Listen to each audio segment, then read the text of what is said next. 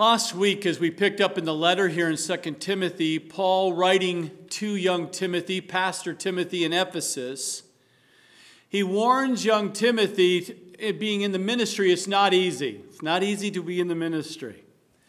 And as we find, as he continues to do what God's called Timothy to do, Timothy needs to be encouraged by his his, his leader, his spiritual leader in his life that has encouraged him in, in and through from his young life, now being in the ministry, how important it is to see what things are going to change in the last days. And he warns young Timothy about the last days. If you remember the first nine verses of chapter 3, he outlines 19 characteristics of the, uh, of the what society was going to look like in the end times. And it wasn't going to be easy because these characteristics of these people are going to be degenerating. It's going to be debauchery that we'll be seeing in the lives of people who claim to have a form of godliness, but play the religious game, show up once in a while in the religious format, or at least declares very clearly and quickly to people, of course, I, I'm religious. I belong to this denomination, or I belong to this thing, or I belong to this church but their lives do not reflect a life that is following Jesus. And there's a difference, my brothers and sisters. You can live a life that, in many times, you can find where they're not even saved, but they've been going to church their whole life because that's what the family made them do. And then they started coming back once in a while. We call them CEOs, Christmas, Easter, and other special occasions. And they come back because the family, grandma says, You must come with me. Please, my last dying wish is for you to come, my, my, my grandchildren, to, to church. And we hear that and see that. Grandmas keep doing it because they might just hear his word and know that he is speaking to them directly and they actually surrender their lives and, and become saved. So we'll take the CEOs. And then there's some who gave their life to Christ, but then they've done nothing with it. They've got their life in fire insurance and they've never grown in their relationship with God because no one has taught them the Word of God. They're going to a place or they don't go to church often enough, and they certainly don't read the Word of God on their own at home. And so they haven't grown, they haven't matured, they haven't changed. Matter of fact, their lives reflect a carnality that this Bible speaks of that is a miserable, miserable life. There's nothing worse than say that you know that you're a child of God because you don't you do remember giving your life to Christ, but then you live like the world. It, it is one of the most miserable lives you can have. But Paul encourages Timothy, Timothy, false teachers, false imposters, legalists are going to creep into the church. Do not let those people sway you, Timothy. Stay focused on the word, the Holy Scriptures, and teach the word, Timothy. Live the, the Scripture, Timothy. Be obedient to the Scripture, Timothy. Do not be swayed from the people who are going to tend in the last days to sway away and walk away from the true gospel and the true teaching of the Word of God. They're going to start leaving the Bible. They're going to start leaving the Bible at home. They won't even open it up, even in the churches and study the Word. They just are just going to talk about the things of man and society and social gatherings. So, as we see this, that's the context of understanding it. The last part of this verse. Now, Paul teaches Timothy here's the, the reality, Timothy. This is what it's going to look like in the lives of people who say they're godly. But how do you deal with that, Timothy, as a pastor? And how do you help your people who are coming to listen? This is what we're going to pick up here in verses 10 through 17, but we're just going to go to 15 today, Lord willing. Let's pick right up here because we must commit to a faithfulness of God.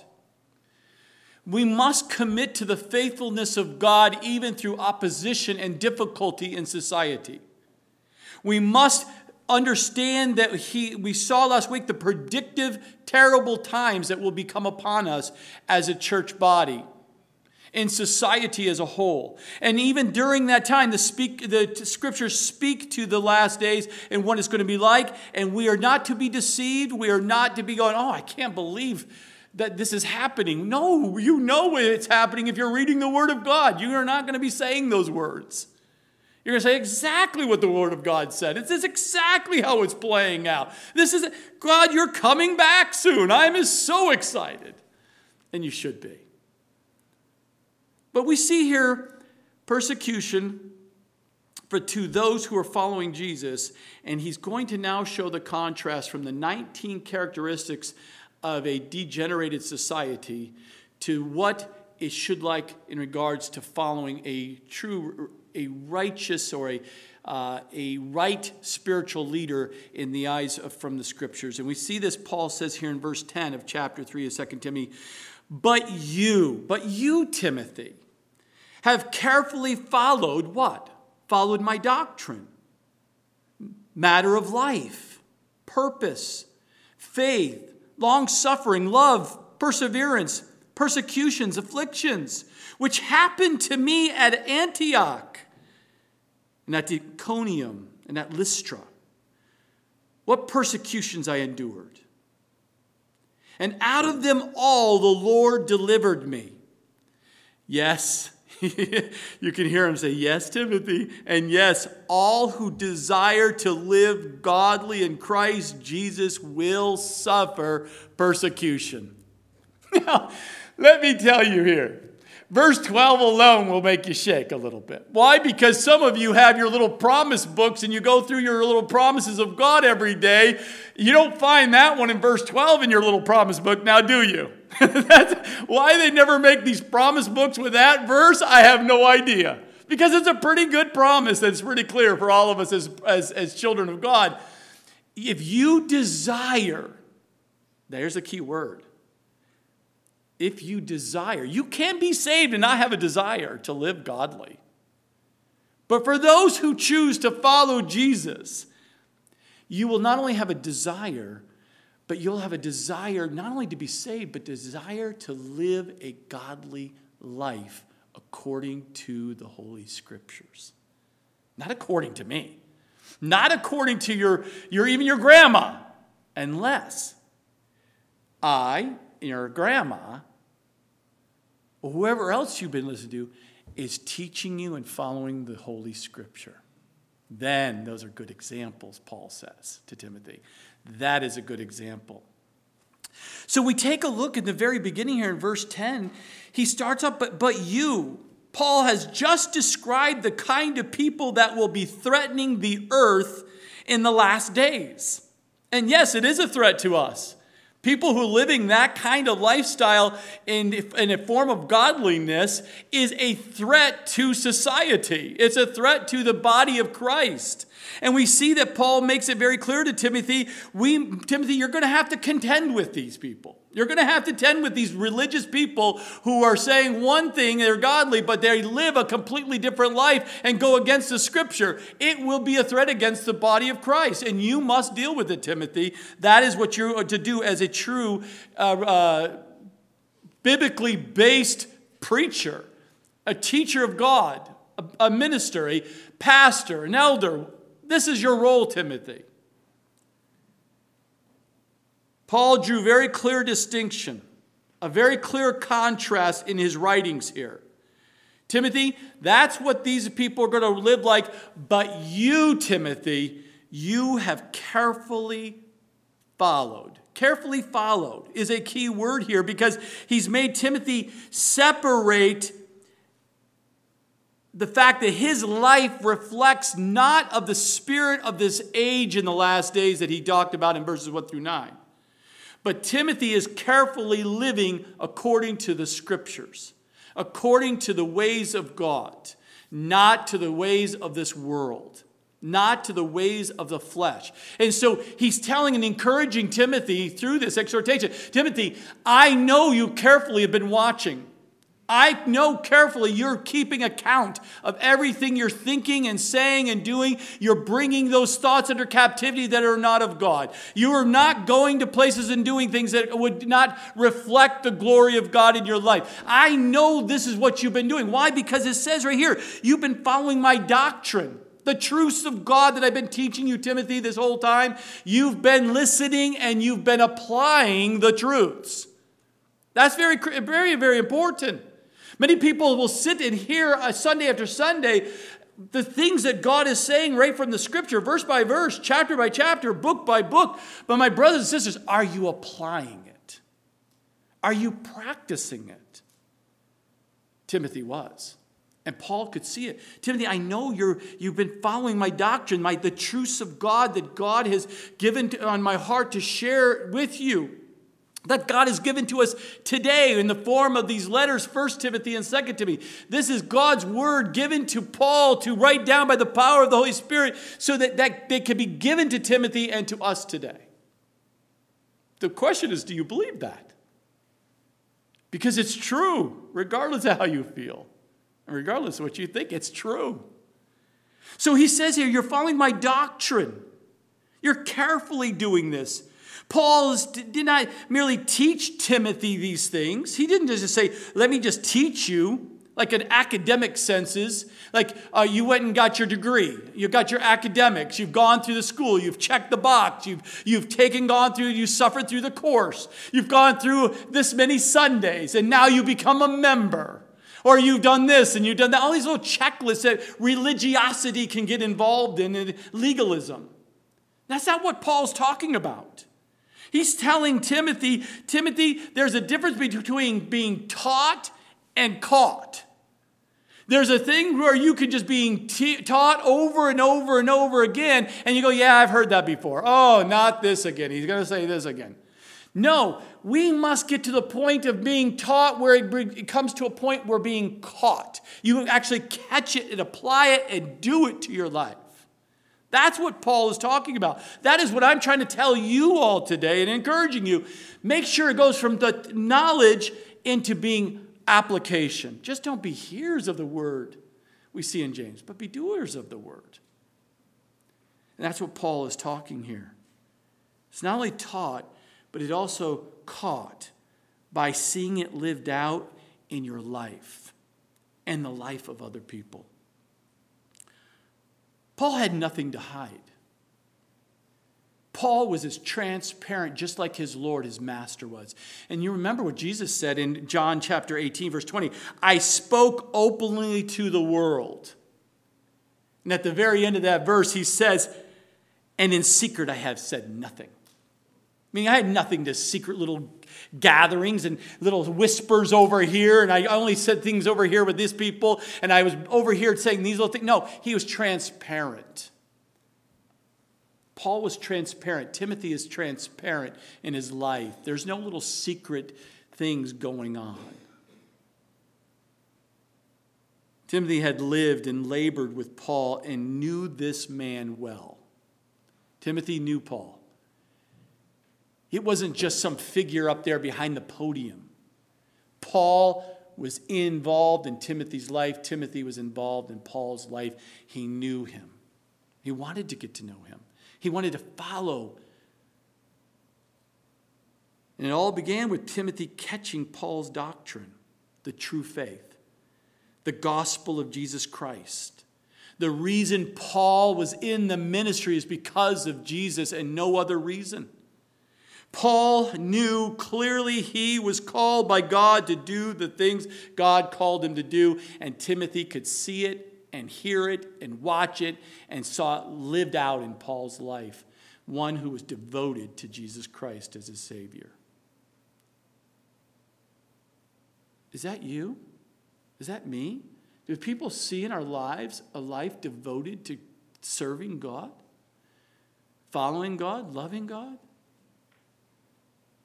Over time finding that we're less of the world, less of the flesh, but more of Christ? Is that our reflection of what people see? Paul was certainly emphasizing to a point to Timothy here to stay away from these false spirituality and stick to the basics, stick to the truth of God. Don't get wrapped up in these false spirituality things that are going on, all these experiences that are like the ways of doctrines that are sweeping through the churches. Don't pay attention to this stuff. Don't be listening to those type of teachers.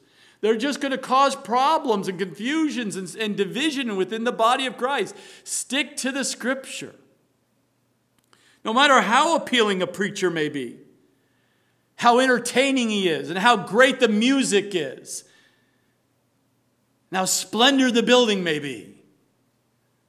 It's not about that at all. He doesn't not sitting here, it's all about the building, it's all about the music, it's all about the experience and the coffee, even though we have great coffee, don't get me wrong. We, it's not about the food, it's about the spiritual food. It's about the teaching of the Word of God and you understanding it and being able to apply it. That's what Paul is saying to Timothy. Stick to the, to the Word of God, the truth of God's Word. And he does not, any person who's teaching falsely does not, it should not be supported. Should not be supported at all if they're not teaching the Word of God. They should not be supported. I don't care if they're on the radio or if they're on TV or online. I don't you should not be te- supporting someone who's not teaching purely the Word of God.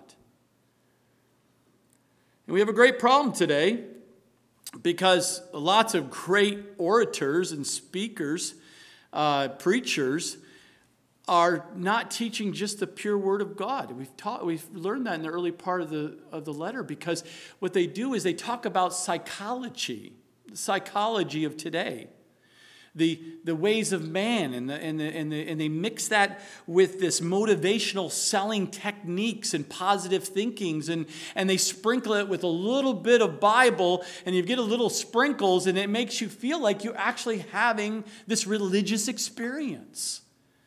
When actuality, you're not. Just because a little Bible with a man's wisdom and motivational speaking of selling doesn't help you grow.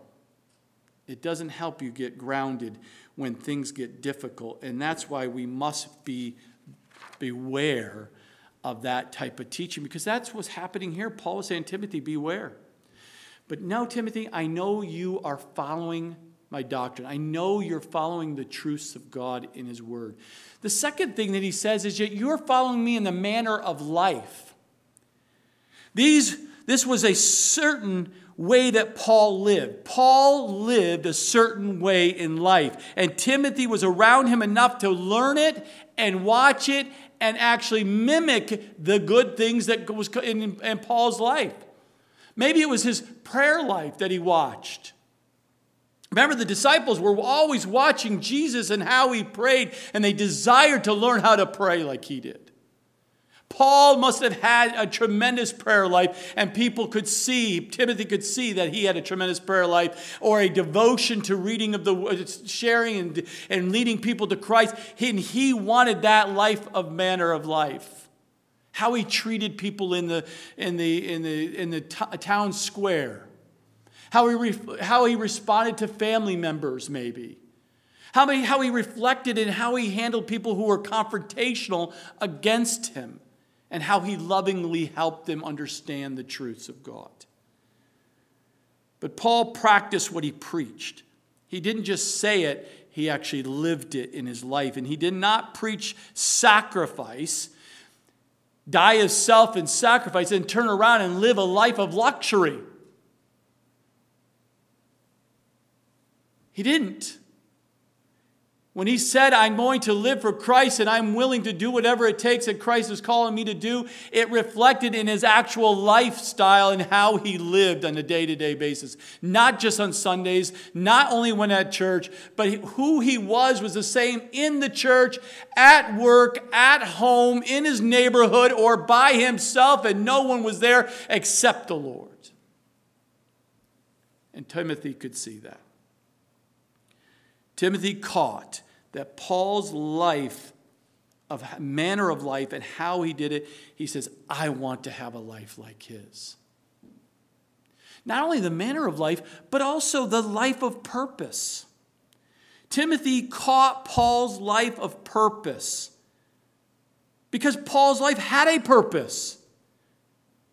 His purpose was what? It wasn't without direction. He didn't just wander aimlessly and whatever I feel like today, I'm going to just do whatever I feel like. My flesh feels like this, I'm going to do it. If I feel like going there, I'm just going to go do it. No, his life had a purpose. He knew when he woke up, he said, Lord, what do you have for me today? And he knew, Timothy knew that Paul was going to do what God was directing him to do. Because that's all that mattered to Paul. That's all that mattered to Timothy. I just want to be about my Father's business. I just want to do what pleases him and not myself.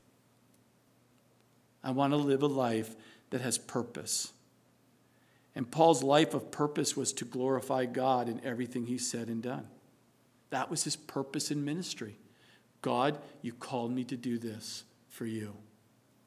And I want to be faithful in doing it. Timothy says, That is the life of someone I want to follow. That is my life. I want to reflect that. I want to have a closeness with God just like Paul, so I too will have a purpose. Do you know you have a purpose? a calling as a child of God, that God has a calling on your life? A purpose? If you haven't discovered that, I pray that you will spend time seeking God. I recommend fasting and praying and ask God, what is my purpose that you have for me? What is it that you want me to do for you that pleases you? And I pray because He's not going to hide that from you. He's probably, it will just come to light what He's already been trying to show you your whole life. But you were so focused and wrapped up in yourself, you were not entertaining what anyone else had to say, especially God. But He wants to share with you what it is. And Paul wanted to do God's will and to finish the work that God gave to him and do it to, to the faithfulness that God has called him to do it, and to be a faithful, well done, and good and faithful servant. Paul also caught Paul's faith and long suffering and love. We see that you could see in Paul's life, Timothy, of a man of faith. He didn't live by sight, he lived by faith. He knew that God was in control, that God could see all things. He, God knew all things. God was present everywhere, and he knew without a shadow of a doubt that God was in control, and he lived his life by faith. Because not everyone else was living by faith. But Paul, Timothy could see in Paul's life that he was doing that, and that's what Timothy wanted. He caught that. Timothy wanted to catch that, that deep faith in God in every aspect of his life. Not only that, but it would lead to this long suffering, a, a characteristic in this, this, this godly man of Paul and also a godly man of Timothy. He was not only a faithful man, but he wanted to be a long suffering man, one who is willing to deal with a lot of little irritants that can pop up in, in daily life. But not only irritants, of little irritants and, and, inconveniences, he long suffered through those, but he was also willing to be long suffered by the attacks from people in the ministry. The critical spirit people who always seem to be negative and always critical spirited, always looking for the, the some faults and, and, and shortcomings within the lives of people. Those people you must watch out for. Because you must understand that will divide and, and cause such problems within the body of Christ of a critical spirited person, a legalist. You cannot be that person. You must change. Be of someone who is a faithful person, who is long suffering, and, and one shows grace and kindness. And especially here, we see Paul highlights one of love. One who's will, willing to make a stand and stand for God and stand for others. He was a man of love. The word here in the Greek is called uh, charity. It means who's willing to give himself to serve others. A critical spirit person who's not loving is not want to serve people in a right heart way. They may have a reflection of form of godliness that they're serving, but they don't do it with the right heart. They say they're long suffering, but they really are not long suffering. You just can't see what's going on in their heads. They say they have faith, but when you don't watch their lives, you see that they're doing nothing but in the flesh and worry and fear and all kinds of problems. They're not walking in trusting in God. We must get there. Timothy, you're there, my brother. Paul says, You're there. You've caught it, you've applied it, and you've been practicing your whole life. You've been working this out. But do not do not take your eyes off of what you've learned, Timothy. You must stay on this because I know these false teachers are going to come in and try to test you. They're going to come in and per- try to persecute you. There's a guarantee. Do not take your focus off the Lord because it will be tested. You will be tested in your life. We also see there's going to be perseverance you must have this perseverance that must be done. Paul held uh, to Timothy, he says, carefully follow. You must, you must, you must, you must continue to do what I've shown you to do. You must. Why? Because perseverance is key. Persecution is going to happen. Affliction is a guarantee in your life, Timothy.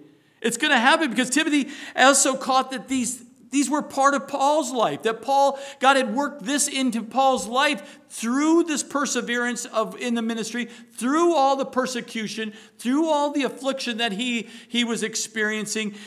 Timothy could clearly see that God was working in and through Paul's life through each of those circumstances.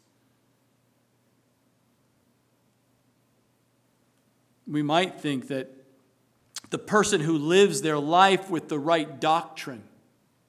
Always got the doctrine down, the truth of God down, man. Look at his life, the matter of the manner of life he's living. Boy, he just seems to got it all together. Look at he's got a purpose and he's just so consistent in his purpose of life. He's such a faithful man. Such a long-suffering man. Such a loving man. You would think when you see a person, a man or a woman that looks like that and describes like that, and people can see that, you would think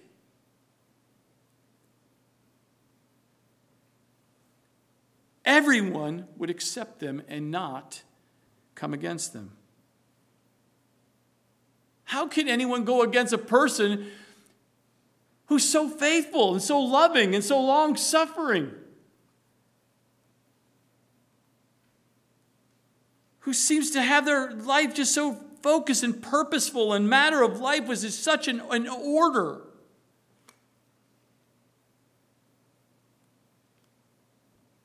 Why isn't that person being accepted?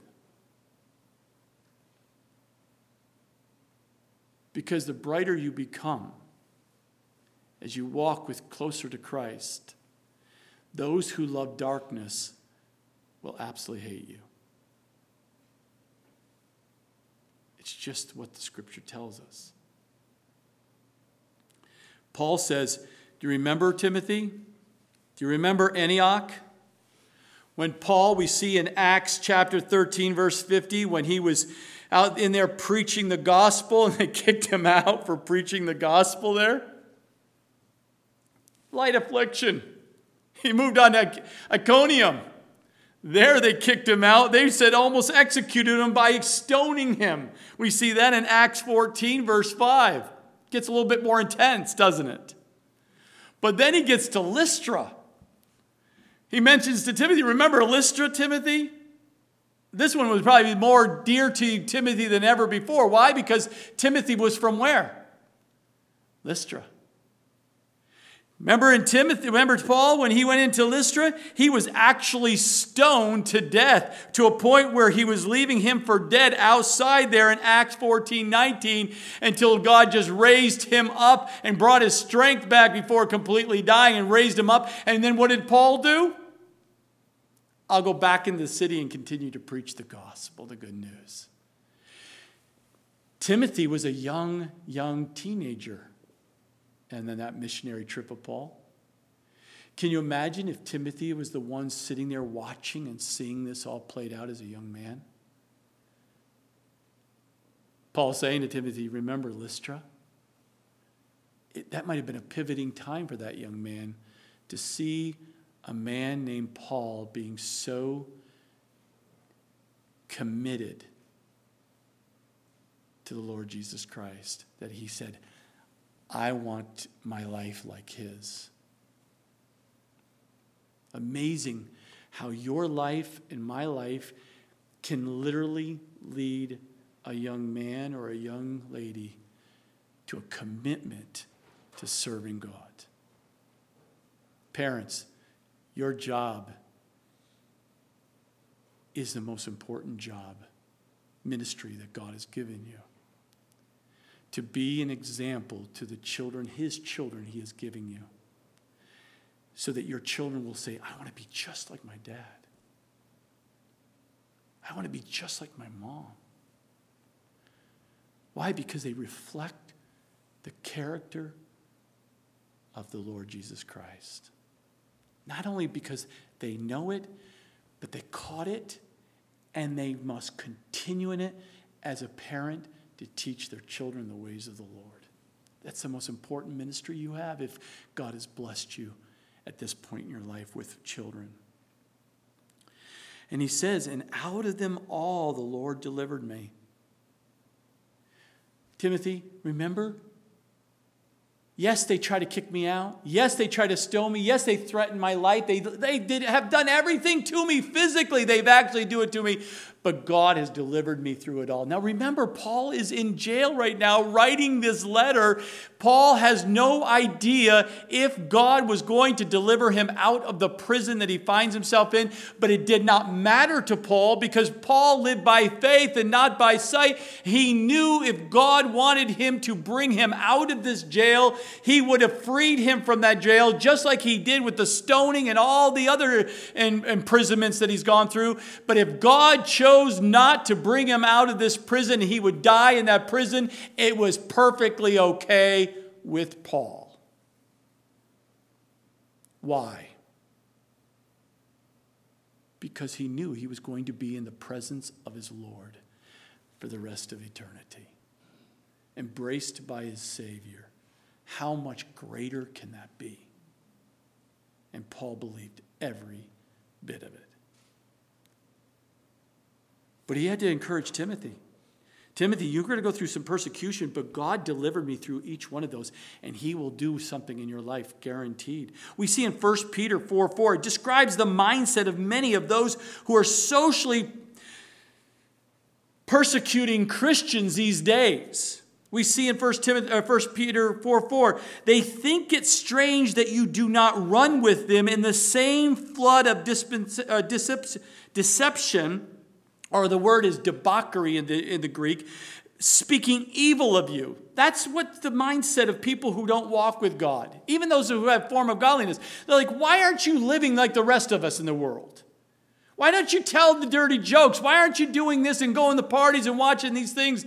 Why aren't you turning and tearing people down and getting climbing the uh, ladder above these people? Why aren't you? T- because that's not who you are. And because that's not who you are, you're a reflection of Christ, you don't do those things, people are going to come against you. Some people today have the idea that godliness means escaping persecution. But Paul is saying here it's not meaning you're going to escape persecution. The closer you become and more and more like Christ, the more persecution you're more apt to get. But don't be afraid. God will deliver you. In fact, some of some level of persecution is certain for people who carefully follow the kind of life. Why? Because that's why Paul says, yes, and all who desire to live godly in Christ Jesus will suffer persecution. In our day today, we see Christians are being persecuted all over the world. Fastest growing the place of the church is in China people who are under great persecution. The Muslim world is exploding for Jesus. Anywhere there's persecution of great persecution of the church is exploding for Christ. Places that who think they've arrived and have a form of godliness, which certainly plays out in our country, there is not the growth that we used to see for many years. But as we see in the scriptures, expect persecution for those who desire to live godly lives here, even in, the, even in, this, in this country. Now, that doesn't mean our, we might experience what the, the beheadings that we see in the Muslim world or the torture and the imprisonment like we see in China. But socially, you could be cast out and shut down and persecuted and loss of jobs, and et cetera, et cetera, et cetera. But God is in control of your life. And we fear not. God knows what's best. Christians are persecuted for the same reason Jesus was persecuted. John 3:19 says, "And this is the condemnation that the light has come into the world, and men loved darkness rather than light because their deeds were evil." That is why we will experience persecution as those who live godly lives. We see in John 15 verses 18 through 21, in the world if the world hates you, you know that it hated me before it hated you. The reason why the world hates you is because they hate me. That's it. Mom, Dad, why, why do the kids at school not like me?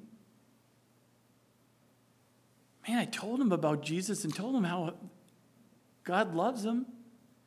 And they turned on me. They, they don't like me at all. Son, it's because you represent Jesus. You're light. They love darkness. That's why. But be of good cheer. Do not be afraid. God is with you. Continue to show, show, show your light, shine your light.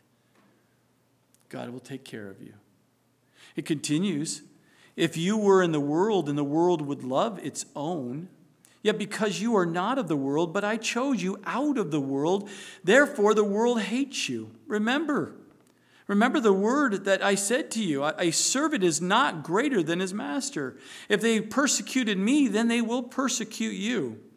If they keep my word, they will keep yours also. But all these things they will do to you for my name's sake, because they do not know him who sent me.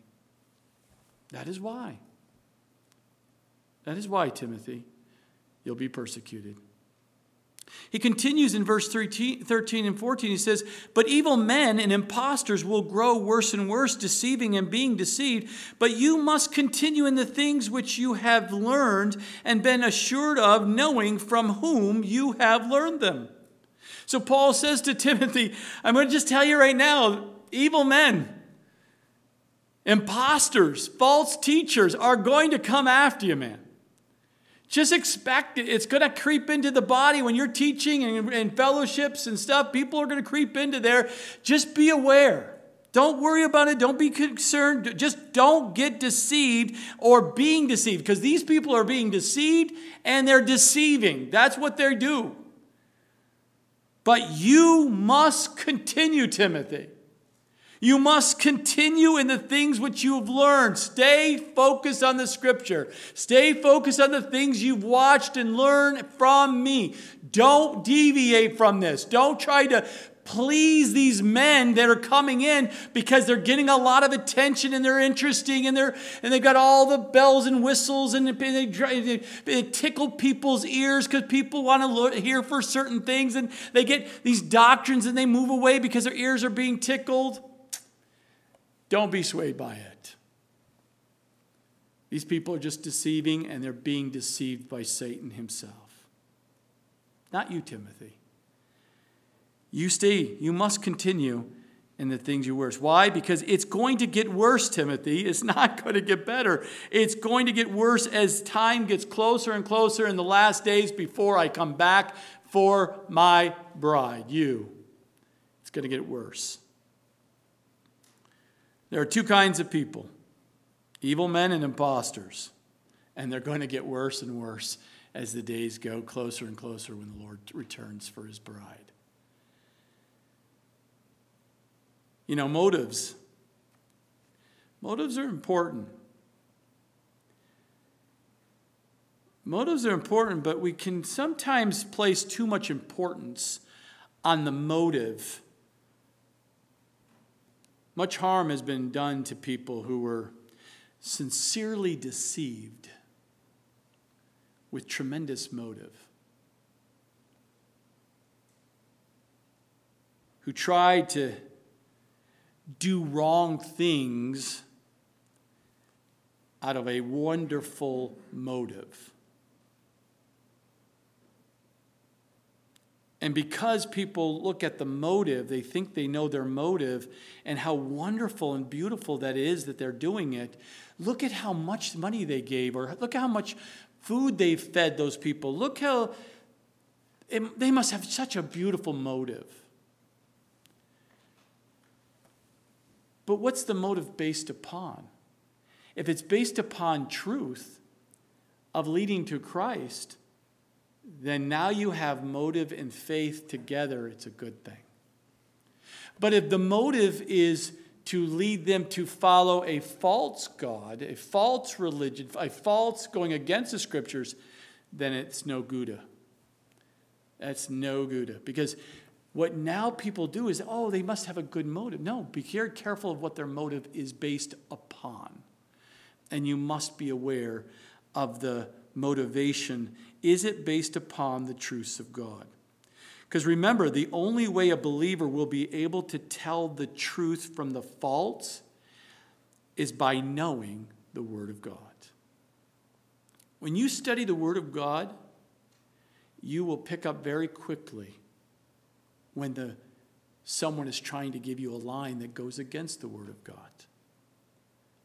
You can fake, you can pick up on the impostor, the fake, very quickly.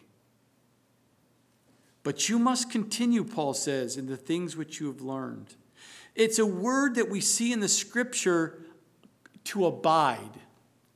You must continue, or you must abide. That is very important, Timothy. It's the Greek word here. We see it in 1 John chapter 2, verse 20. Therefore, let that abide in you which you heard from the beginning. You must continue. You must abide in the truths that were taught to you. Must continue in these. Don't deviate from those. It was as if Paul wrote, Timothy, you've learned these things. Right now, you firmly believe them. But you must continue in them, Timothy, when you're challenged.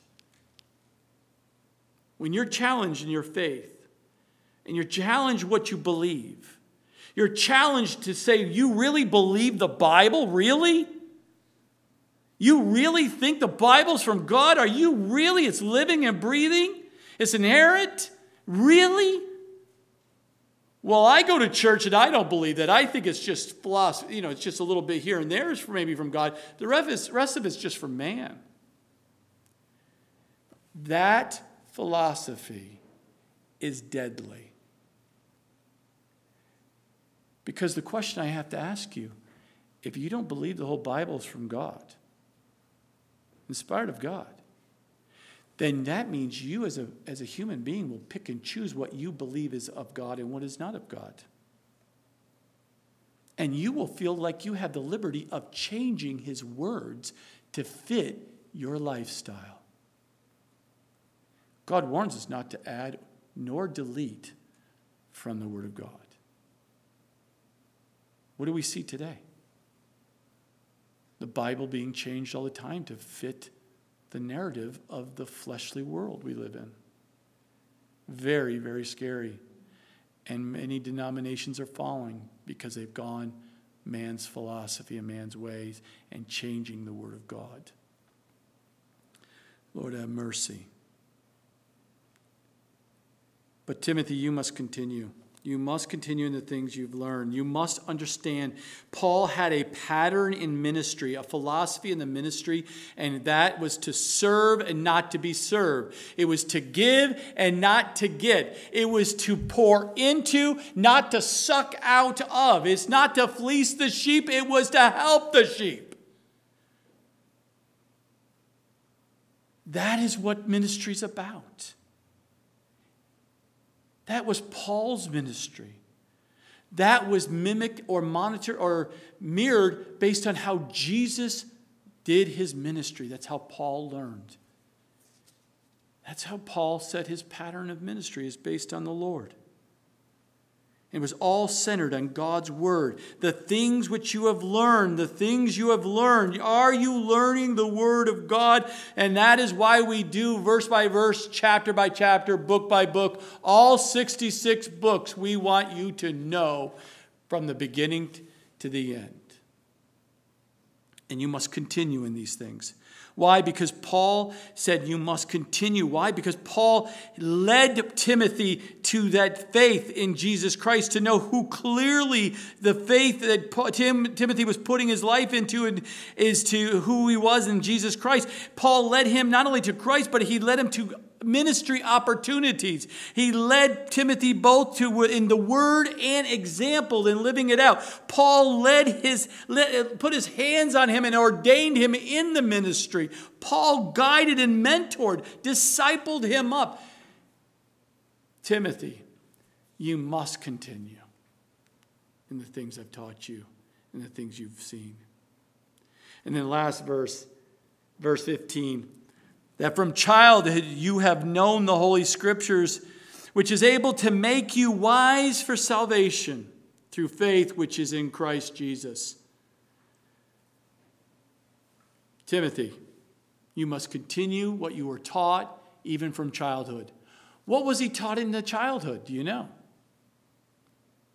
He was taught the scriptures. He was taught the Old Testament because all he had growing up was the Old Testament. His mom and his grandmother taught this young man the Old Testament. That's where God was starting in that young man's life at a very young age. It was Lois and, and, and Eunice pouring into this child, this young boy's life. And then God brought this, this man, Paul, to be an example and came into his life and then took him and discipled him from there.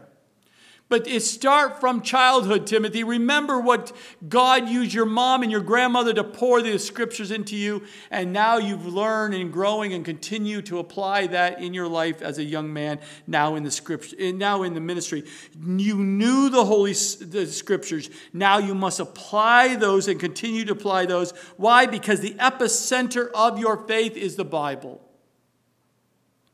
Let me say that again to you, my brothers and sisters. The epicenter of your faith is the scriptures. That is how God speaks to you and I today is through and by the holy scriptures. You must be in the word of God. You must listen to the word of God and you must do what God called you to do as he leads you by the word of God. In every aspect, regardless of the severity or the major- uh, how important it is or how minute it is. Listen and speak and spend time in the Word of God. He wants to speak to you. You must continue in the Word of God, the Holy Scriptures which is able to make you wise for salvation through faith, which is in Christ Jesus.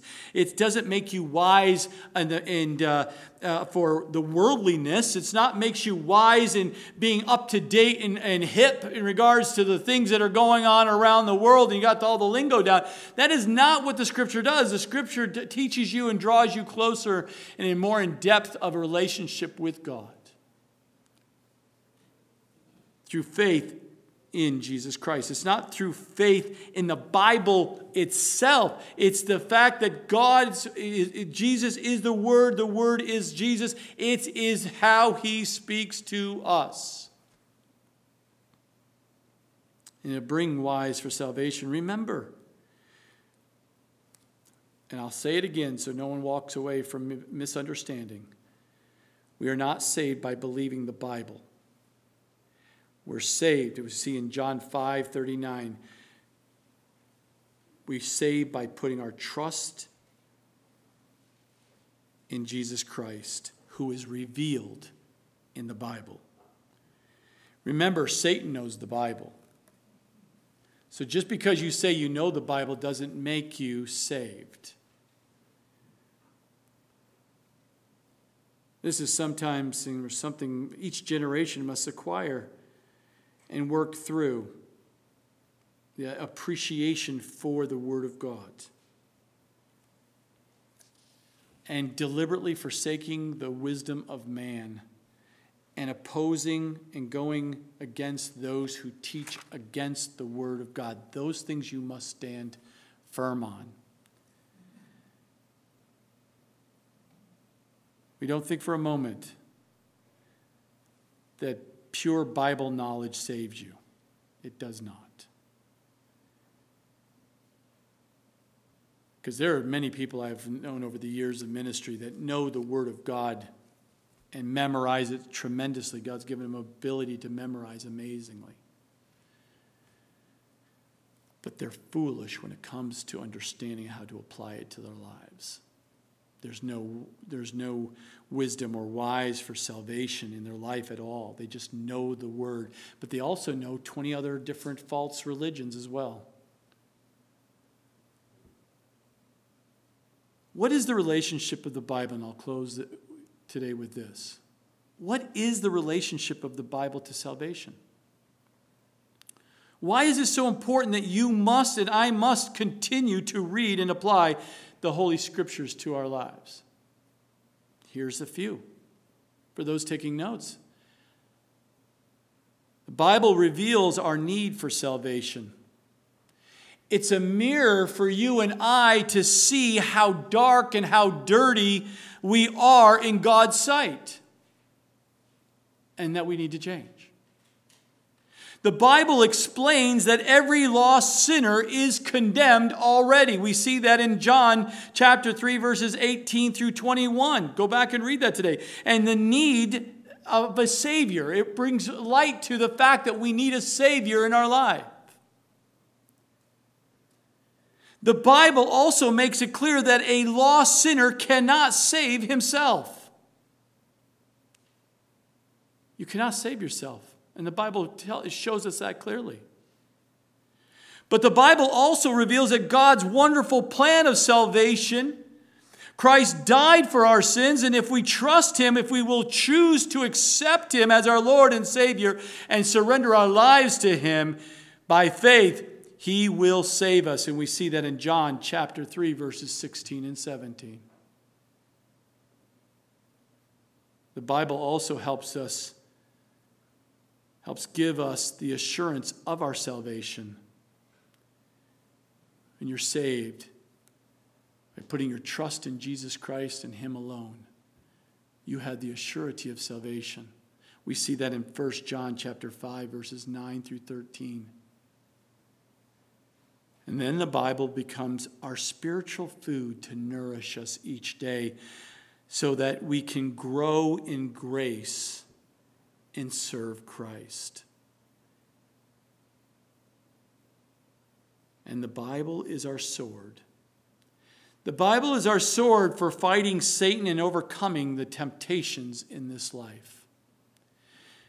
And here's the last question, my brothers and sisters. Do you know what else the Bible does for you and I? Well, stay tuned. You must continue next week as we take verses 16 and 17.